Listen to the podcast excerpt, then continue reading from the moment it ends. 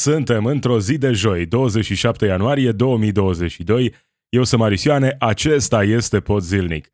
Se fac liste în România, Aur face o listă neagră cu cele mai toxice și false organe de presă. Active Watch spune că derapajul Aur e similar strategiilor partidelor care au pus bazele dictaturilor din secolul trecut. Sunt probleme și în USR după ultimul scandal al alegerilor din diaspora, Medicul Octavian Jurma spune că vom vedea probabil peste 50.000 de cazuri pe zi de COVID-19, iar bolnavii ar putea bloca din nou secțiile ATI.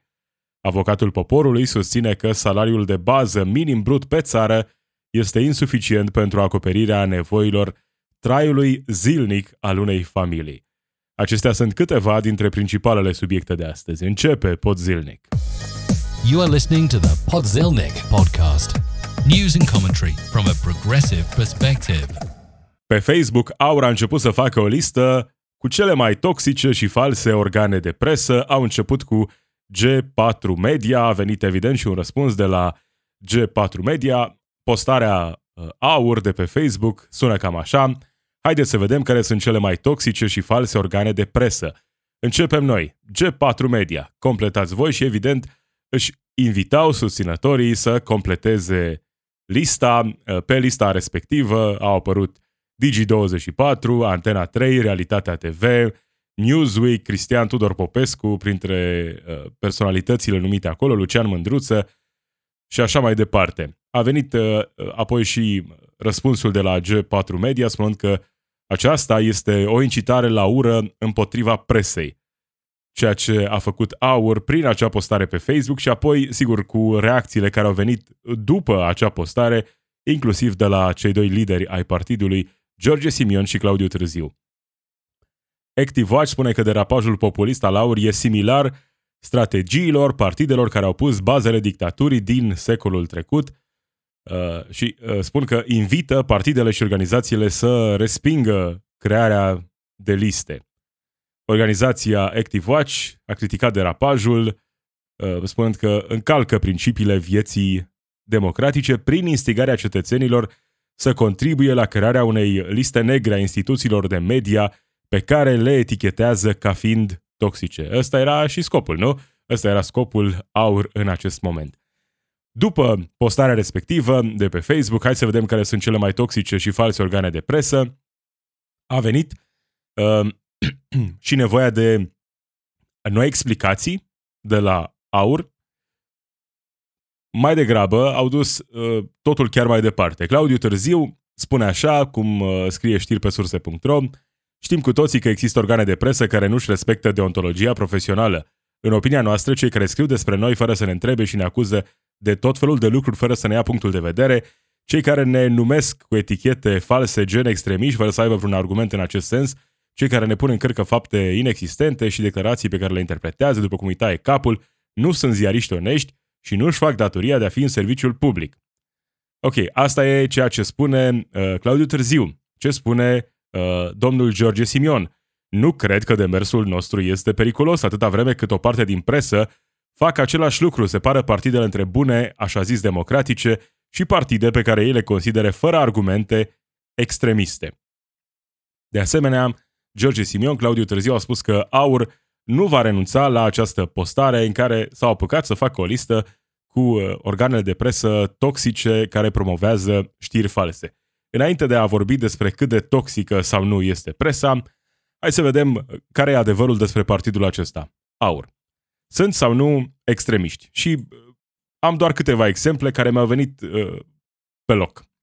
Călin Georgescu spunea la un moment dat că Domnul Corneliu Zelea Codreanu, capitanul, mă scuzați, capitanul Cornelia, Corneliu Zelea Codreanu și Ion Antonescu, mareșalul, sunt niște eroi ai poporului român. Un legionar responsabil de asasinate politice și un nazist responsabil de Holocaustul din România. Da? Ăștia sunt eroi. Ok, am notat. Sorin Lavric, tot din aur, aduce constant elogii legionarilor de la tribuna Parlamentului și am mai vorbit despre asta, cum el își uh, folosește timpul alocat uh, discursului politic pentru a aduce uh, elogii legionarilor, spunând că aceștia sunt uh, sfinții pe care îi respectă, eroii pe care îi respectă. Claudiu Târziu, copreședinte aur. De asemenea, apropiat de legionari, pe vremea când era jurnalist, a publicat mai multe materiale în care îi prezenta pe legionari ca fiind un fel de sfinți, niște adevărați eroi. Într-un interviu cu Marius Tucă, după ce au intrat în Parlament, Marius Tucă, care era în acea perioadă în care Claudiu Târziu era și el jurnalist, cred, director la Jurnalul Național și aveau tot felul de ediții speciale, uh, i-a atras uh, atenția la un moment dat, nu sunt cam mulți legionari, Claudiu Târziu spunea, păi da, dar ăștia sunt eroi, ăștia sunt cei pe care trebuie să-i promovăm. N-am ce să fac dacă uh, sunt în același timp și legionari. Ok, bun. George Simion. Ce a făcut George Simion în ultima perioadă? A fost pe la casele adversarilor politici, le-a făcut adresa publică pe internet și a spus că aceștia sunt criminali care trebuie să plătească. Mergem de la conflicte uh, care ar trebui să se păstreze oarecum într-o limită a decenței, a bunului simț, a normalului. Și ajungem în momentul în care un politician îi vede pe adversarii săi nu doar ca pe niște oameni incompetenți, rău intenționați, sunt criminalii, da? Criminalii care trebuie să plătească și le publicăm adresele pe internet. Ca să înțelegem uh, de ce partidul acesta este diferit. Asta nu înseamnă că partidele mainstream, așa zis democratice, nu au uh, probleme cu duiumul. Sunt o grămadă de probleme.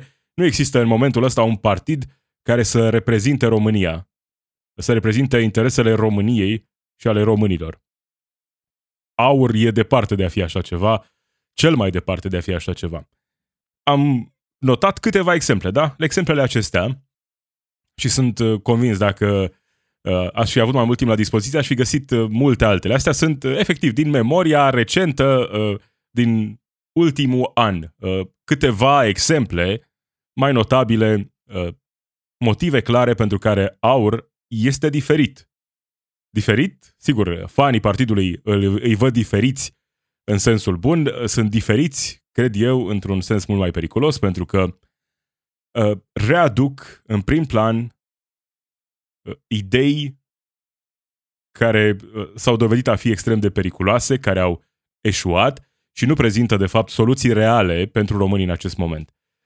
Um, se concentrează mai degrabă pe lucrurile care ne dezbină și nu pe uh, ideea că împreună putem rezolva, împreună putem găsi soluții cu solidaritate, cu uh, o bună organizare, putem depăși multe dintre problemele cu care ne confruntăm acum. Asta e despre aur. Și ca să punem lucrurile puțin în context, sigur că nu suntem uh, acolo în acest moment în România. Dar hai să vedem ce se întâmplă uh, într-o țară în care președintele e mai apropiat de aur decât de celelalte partide din România, ca atitudine, ca fel de a face politică. E vorba de președintele Turciei, Recep Tayyip Erdogan, care arestează jurnaliști. jurnaliști. Asta nu e ceva nou. Uite ce s-a întâmplat uh, zilele acestea în Turcia. O jurnalistă care a publicat pe Twitter un proverb, da? Un proverb care sună cam așa. Când boul vine la palat, nu devine rege, dar palatul devine hambar, referindu-se la președintele Turciei, Recep Tayyip Erdogan. Acesta a promis că jurnalista nu va rămâne nepedepsită. A fost arestată pentru că l-ar fi insultat ca să înțelegem unde putem ajunge. Nu spun că suntem acolo, nu spun că se va întâmpla mâine, dar putem ajunge acolo. Întotdeauna poate fi mai rău. Jurnalista riscă acum închisoare de la un an până la patru ani, pentru că uh, a insultat președintele. Uh, domnul Erdogan merge mai departe. Acest delict nu va rămâne nepedepsit. Este datoria noastră să protejăm respectarea funcției mele a președinției nu are nimic de a face cu libertatea de exprimare. Nu? Ca să înțelegem că putem ajunge acolo, că nu suntem atât de departe de a ajunge acolo, și uite, un lucru care am omis să-l spun despre aur. Domnul Dan Tănasă, îl mai ține minte pe domnul Dan Tănasă, bătăușul de la Parlament? Ce spunea el uh, atunci când au avut loc audierile miniștrilor pentru noul guvern? Ce spunea Gabrielei Firea? Hai să oprim odată uh, avortul. Hai să facem uh, avortul ilegal. Să ne inspirăm după frații noștri, polonezii, nu? Că nu s-au ascuns nici de asta. Au spus că ăsta e modelul lor. Modelul polonez, modelul Trump, asta vor să aducă în România. Asta vrea să aducă partidul acesta aur în România, în timp ce ei pretind că sunt apărătorii libertății, dar sunt pentru libertatea lor și nu pentru libertatea ta de a-i critica în vreun fel. Dar acum, având toate datele acestea, cred că putem merge mai departe și să vorbim puțin și despre presă. Sunt probleme mari în presă în general, pentru că, da, aur e un partid plin de fasciști neolegionari, plin de oameni care pretind că sunt ceea ce nu sunt, pretind că ei uh, vin cu soluțiile, dar de fapt e mult bla bla și aruncarea vinei într-o altă parte în care nu are nicio legătură, de fapt, cu problemele uh, reale cu care România se confruntă în aceste momente. Dar da, sunt probleme în presă, pentru că oamenii văd, oamenii văd cât de mult sunt mințiți, inclusiv de presă, din păcate. Pentru că oamenii văd că sunt oameni care pretind că ei sunt uh, cumva imparțiali. Și în realitate nu sunt imparțiali. Se prezintă întotdeauna ca fiind uh, imparțiali nu doar între partide, și, ci și ideologic imparțiali. Când nu există așa ceva uh, în realitate. Fiecare dintre noi avem um, o perspectivă asupra lumii în care trăim niște idei și din perspectiva respectivă judecăm lucrurile pe care le observăm în jurul nostru. Dătătorii cu părerea, tot felul de specialiști, formatori de opinie, care pretind că ei sunt independenți 100%, inclusiv ideologic, sunt într-o oarecare măsură oameni responsabili pentru uh, momentul ăsta în care ne aflăm, în care oamenii au fost mințiți cu complicitatea presei de foarte multe ori și atunci, da, ajungem în situația asta în care un partid ca AUR se poate folosi de probleme reale ale presei în general în favoarea sa. Așa cum a făcut-o Trump în America. Nu că ar fi uh, o idee nouă. Nu e o idee nouă. Dar da, sunt probleme reale cu presa care nu e tocmai independentă, care nu e tocmai imparțială și atunci uh, politicieni ca Trump partide ca AUR se pot folosi de uh, probleme ale presei, probleme reale, pentru a uh, schimba percepția în propria lor uh, uh, ogradă. Să pară că ei sunt de fapt cei cu minți, ei sunt uh, cei onești și toți ceilalți, toți cei care îi critică, sunt uh, cei răi, cei toxici, care sunt împotriva poporului, nu? Evident că lucrul acesta nu este adevărat. Evident că vedem ceea ce vrea să facă aur. Aur au înțeles foarte bine că pentru a câștiga au nevoie să demonizeze în stânga și în dreapta. Că toți sunt dușmanii, doar ei sunt salvatorii, doar ei pot rezolva situația asta complicată prin care trecem cu toții. Dar revenind puțin la presă.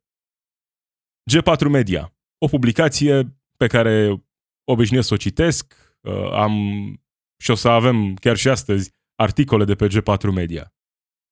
Dar cred că nu e un secret pentru nimeni că G4 Media e pro-USR. N-ar trebui să fie un secret. N-am nicio problemă cu asta. Ar trebui să fie mai degrabă asumată opțiunea asta, dar ok. Știm că Digi24 e mai degrabă pro-PNL. Știm că la Antena 3, în funcție de context, mai degrabă sunt cu puterea. Cu PSD când e ok, cu PNL când colaborează cu PNL. Sunt lucruri pe care le știm. Știm că uh, la B1 la, uh, erau într-o perioadă uh, oamenii lui Băsescu, nu? Acum, nu știu în ce direcție se îndreaptă, poate chiar spre aur, nu? Sunt lucruri pe care le observăm. Știm că instituțiile de presă nu sunt 100% independente și nu sunt imparțiale ideologic. Știm că se minte mult, inclusiv din presă. Și că uneori sunt complici, alteori sunt actori principali în dezinformare. Dar asta nu înseamnă că trebuie să ne apucăm să facem liste. E doar o explicație de ce genul acesta de atacuri funcționează. Pentru că dacă nu înțelegem care e problema uh, reală, atunci nu va exista de fapt vreo apărare în fața unor atacuri ca acesta. Pentru că inclusiv presa trebuie să-și recunoască propriile probleme.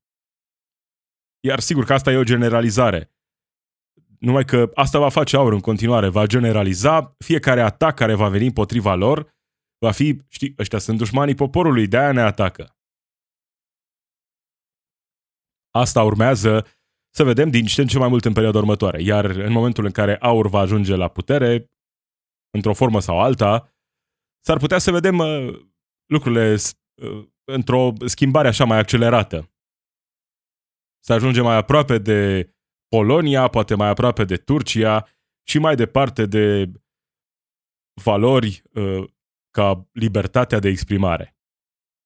S-ar putea să ajungem și acolo, pentru că de cele mai multe ori când îi vezi pe unii și alții că sunt, uh, pretind că sunt apărători a libertății, ei sunt de fapt uh, tocmai oamenii care sunt împotriva libertății.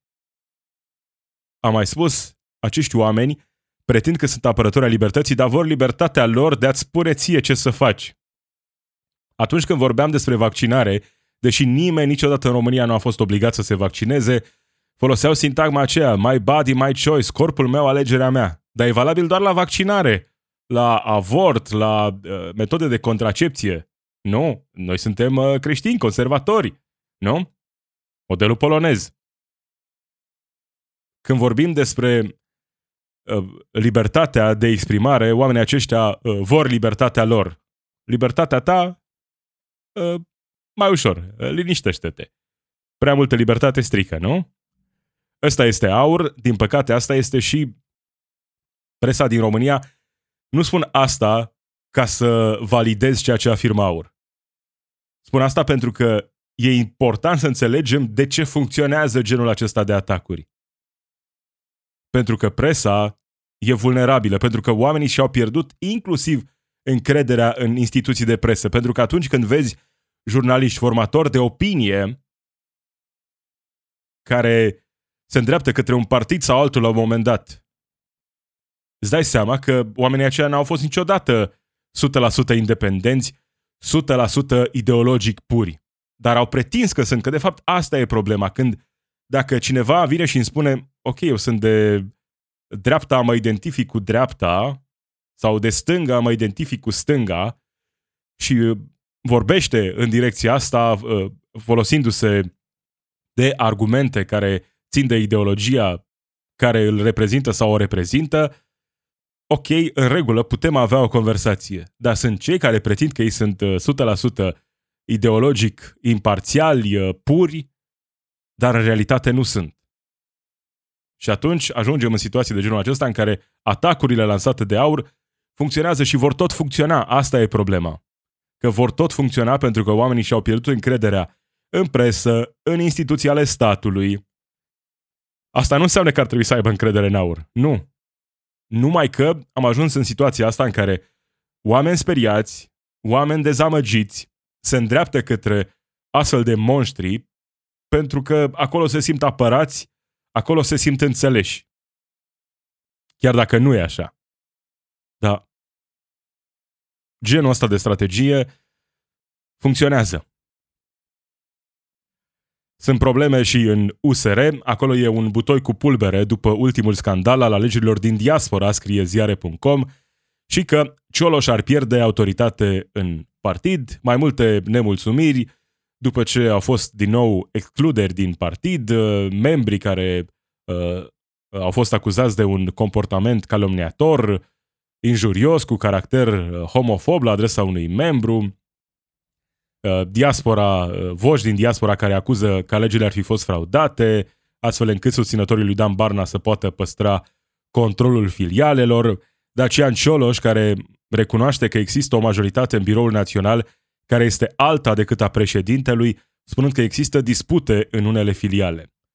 Inclusiv Dacian Cioloș recunoaște că sunt probleme în USR și în contextul în care, analizând pur politic, fără să am un favorit, în, în ceea ce s-a întâmplat în ultima perioadă în România, USR, ieșind de la guvernare, a greșit. Iar asta cred că putem afirma acum, și nu a fost greșeala în sine faptul că au ieșit de la guvernare sau că au fost scoși de la guvernare, că au, s-au lăsat scoși de la guvernare, ci mai degrabă ce au făcut după aceea. Pentru că, ok, hotărăști că nu mai poți continua cu Partidul Național Liberal, cu Florin Câțu, mai degrabă cu Florin Câțu, că această colaborare nu mai funcționează, că nu e ok, în regulă. Dar ce faci atunci când ajungi în opoziție? Păi, dacă vor merge mai departe cu aceeași strategie, cu aceleași probleme interne, mă tem că mai degrabă sunt oameni care se bat în interiorul USR, dar nu realizează că vaporul pe care se află se scufundă. Adică ei se bat care să fie capitalul, care să controleze filialele, care să stabilească strategia partidului pe mai departe, în timp ce partidul ăsta se scufundă în sondaje. Pierde, pierde și tot pierde. În momentul în care ar fi trebuit să crească și să tot crească. Numai că ei sunt în opoziție doar așa, declarativ, cu câte o declarație pe care o mai face Dacian Cioloș, cu câte uh, o critică adusă la adresa guvernului legitimă, ok, dar degeaba nu funcționează, pentru că aur consumă tot, tot oxigenul din cameră. Aur e peste ei și face opoziție, așa cum știu ei să facă cu extremismele lor, dar aur e văzut ca partidul de opoziție în acest moment. Și e în creștere, e la 20%, poate chiar mai mult. Iar până în 2024 are potențial mare să crească. În schimb, ceea ce se întâmplă în USR mi-arată că mai degrabă au potențial mare să mai tot piardă. Și să nu se bată pentru a intra la guvernare în 2024, mai degrabă să se bată pentru a intra în Parlament în 2024. Pentru că dacă așa arată lucrurile acum, cred că ne putem imagina ce va urma. Adevărul e că USR nu a avut, uh, nu știu, inspirația de a clădi pe reușitele din trecut. Că au mers pe mesajul acela anticorupție care uh, i-a dus pe mulți la putere, un mesaj insuficient, dar ok, uh, a fost o strategie care a funcționat și au ajuns în ipostaza asta în care au avut doi lideri, Cioloș și Barna. Doi oameni care au vrut amândoi să devină președinți ai partidului. A câștigat Cioloș, nu la o distanță uh, extrem de mare, iar asta se vede în continuare. Că nu au acceptat rezultatul votului, că în continuare se dă o bătălie. Dar cum spuneam, e o bătălie mai degrabă pentru nimic. Pentru că dacă tu vezi că pierzi constant în sondaje, dar continui cu bătălia aceea din interiorul partidului, uh, nu știu care mai e rostul bătăliei interne, când în lumea reală, în sondajele reale, ești în cădere liberă.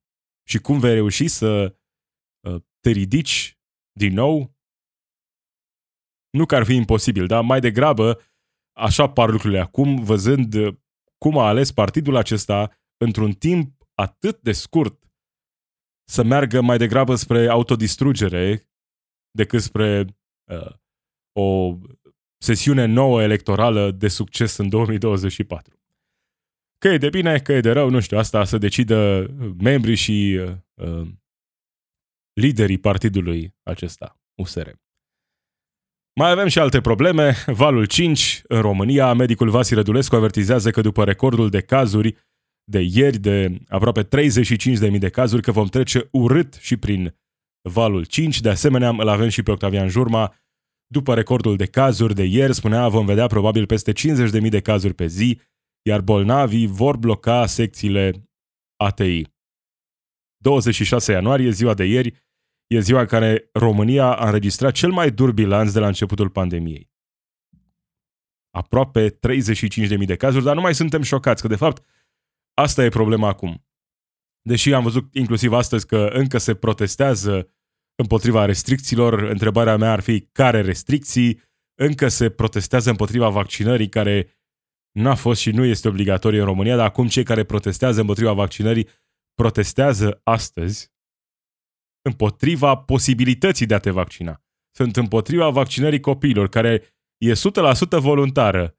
Ei vor uh, libertatea ace- aceea de a le spune uh, celorlalți părinți care vor să-și vaccineze copiii ce să facă. Să le uh, înlăture posibilitatea asta de a-și vaccina copiii.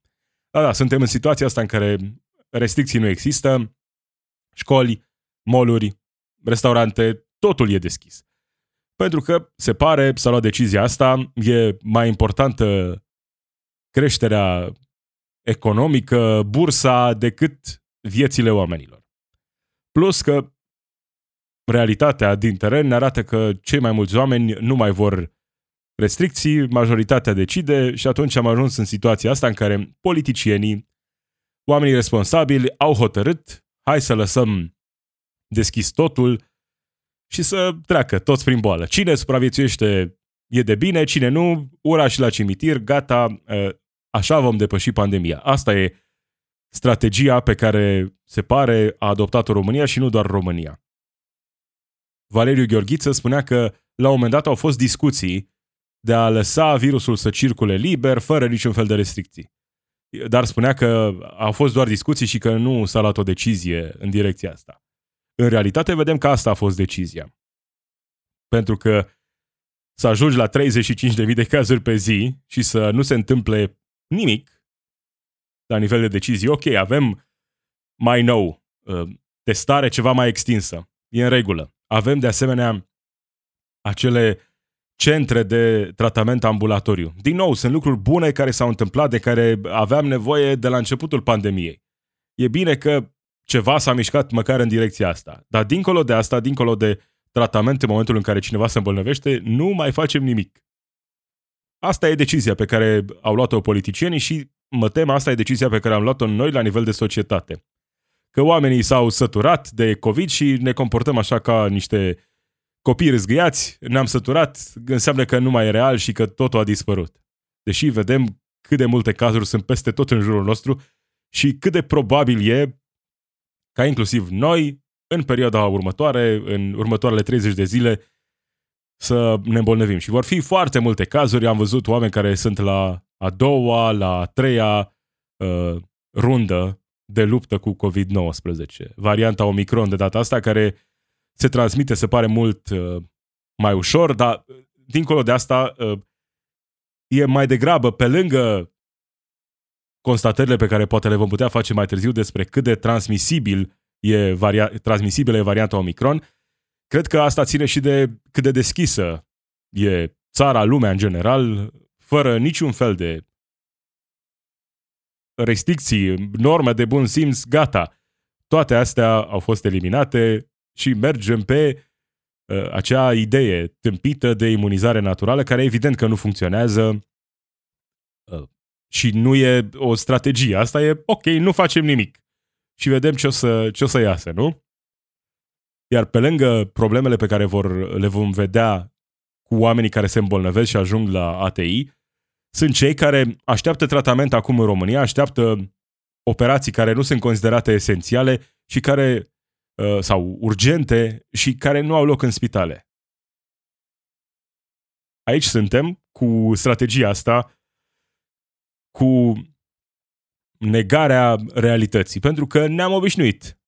Asta e capacitatea noastră a oamenilor de a ne obișnui cu situații dificile, cu care nu credeam că o să ne confruntăm, pe care le vedeam la început ca fiind ultra bizare, ne-am speriat, dar acum ne-am obișnuit când vor fi 50.000 de cazuri pe zi, crezi că vor mai fi uh, oameni care să ia în serios? Nu, că suntem deja obișnuiți. Suntem acolo în uh, ca broasca în uh, oala cu apă care fierbe, fierbe tot încet, încet de vreo 2 ani și am ajuns în punctul acesta în care suntem pe cale să fim cu toții gătiți și nu realizăm că suntem în punctul acela. Asta e uh, strategia pe care am adoptat-o în România. Avocatul poporului a anunțat că salariul minim de bază brut pe țară este insuficient pentru acoperirea nevoilor traiului zilnic al unei familii. O constatare uh, evidentă pentru toată lumea. Iarna nu-i ca vara, nu? Salariul minim e insuficient. Ceea ce știam cu toții, da? Vedem o instituție a statului care ia atitudine. Ce se va întâmpla mai departe? Uh, evident, nimic. Ecaterina Mirea, adjunctă la avocatului poporului, spunea, ieri stabilirea unui salariu mediu, mediu minim brut pe țară decent ar contribui la reducerea numărului persoanelor care trăiesc în prag de sărăcie. De asemenea, uh, aceasta spune că, deși la nivelul țării există un deficit de personal în domenii precum construcții, horeca, agricultură, transporturi, statul român a început să apeleze la muncă externă. Și atunci, evident, salariile sunt ținute jos, jos de tot. Tot în România avem teoretic o lege după care ar trebui să fie calculat salariul minim pe economie, coșul acela uh, brut, uh, niște cheltuieli estimate de care ar avea nevoie un om pentru a supraviețui cât de cât decent, pentru a supraviețui în România. Legea aceea uh, e tot amânată, nu se ține cont de ea, pentru că e acolo doar ca să fie, nu ca să fie luată în seamă. Interesele economice care de fapt fac legile în țara asta nu sunt de acord cu majorarea salariului minim pe economie. Despre asta e toată povestea, asta a fost de la început, iar noi, fără solidaritate, fără să fim uniți, dacă atunci când un sindicat protestează, noi strigăm muie sindicatului în loc să ne alăturăm, în loc să-i susținem, în loc să fim uniți împotriva celor care ne exploatează, noi mergem în direcția asta în care ce stai, că nici eu nu am salariu bun, de ce să fiu de acord ca oamenii aceștia de la sindicat să trăiască mai bine când eu uh, nu am sindicat, nu am pe cine să mă apere. Concluzia ar fi, hai să ne facem și noi sindicat, hai să fim și noi reprezentați, hai să fim și noi puternici împreună. Dar nu mergem pe valorile acestea pe care le-am uh, dobândit în ultimii 30 de ani, în care suntem noi pe cont propriu împotriva tuturor și de fapt nu realizăm că asta e tocmai ideea pe care cei care ne exploatează vor să ne o transmită. Rămâi tu acolo, singur, nu te alătura celor din jurul tău, pentru că atunci s-ar putea să devii prea puternic și să-mi pui mie bețe în roate. De ce toate marile companii sunt împotriva sindicatelor? Pentru că sindicatele le dăunează angajaților? Come on. Se investesc uh, o grămadă de bani în lupta împotriva sindicatelor peste tot prin lume. Pentru că atunci când oamenii fac parte dintr-un sindicat, sunt puternici. Salariul uh, minim pe economie nu ar fi la nivelul acesta în România dacă am avea sindicate în rândul oamenilor care sunt plătiți cu salariul minim pe economie. Când ne uităm cu invidie la țări mai uh, dezvoltate decât noi, sunt țări în care sindicatele sunt puternice, în care nici măcar nu e nevoie de o lege a salariului minim pe economie pentru că sindicatele sunt atât de puternice încât nu, nu e nevoie. Sindicatele negociază în mod direct cu patronatele, iar evident rezultatul e unul favorabil de cel mai multe ori pentru angajați. Da, uh, era și ideea asta, nu? Uh, în America, visul american. Visul american în perioada în care în America lucrurile funcționau ceva mai bine era să ai a union job, adică un loc de muncă făcând parte dintr-un sindicat. A good union job. Ăsta era visul unui muncitor obișnuit din Statele Unite. Astăzi nu prea mai există, uh, deși acolo par să se întâmple lucruri uh, pozitive în direcția asta. Noi încă suntem în urmă, noi uh, considerăm în continuare că sindicatele sunt mafia și nu mafia băieților deștepți din energie, din toate domeniile astea în care suntem cu toții exploatați. Nu, Eh, sindicatele, adică oamenii obișnuiți ca și noi sunt problema. Acolo e mafia. Nu cei care extrag profitul de pe urma noastră. Asta e, nu? Lecția pe care am învățat-o după vreo 30 de ani de propagandă în care individualismul e promovat, tu singur împotriva tuturor, nu? Asta e direcția în care pare că mergem cu toții. Zero solidaritate, și atunci când suntem singuri, suntem slabi. Cam acesta a fost pot zilnic. Marisioane sunt eu. Zi bună!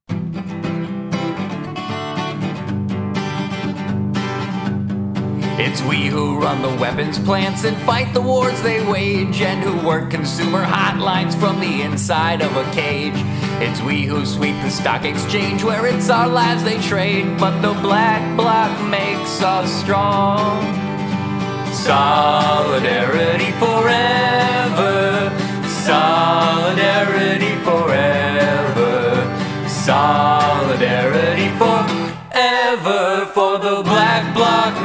Jesus strong.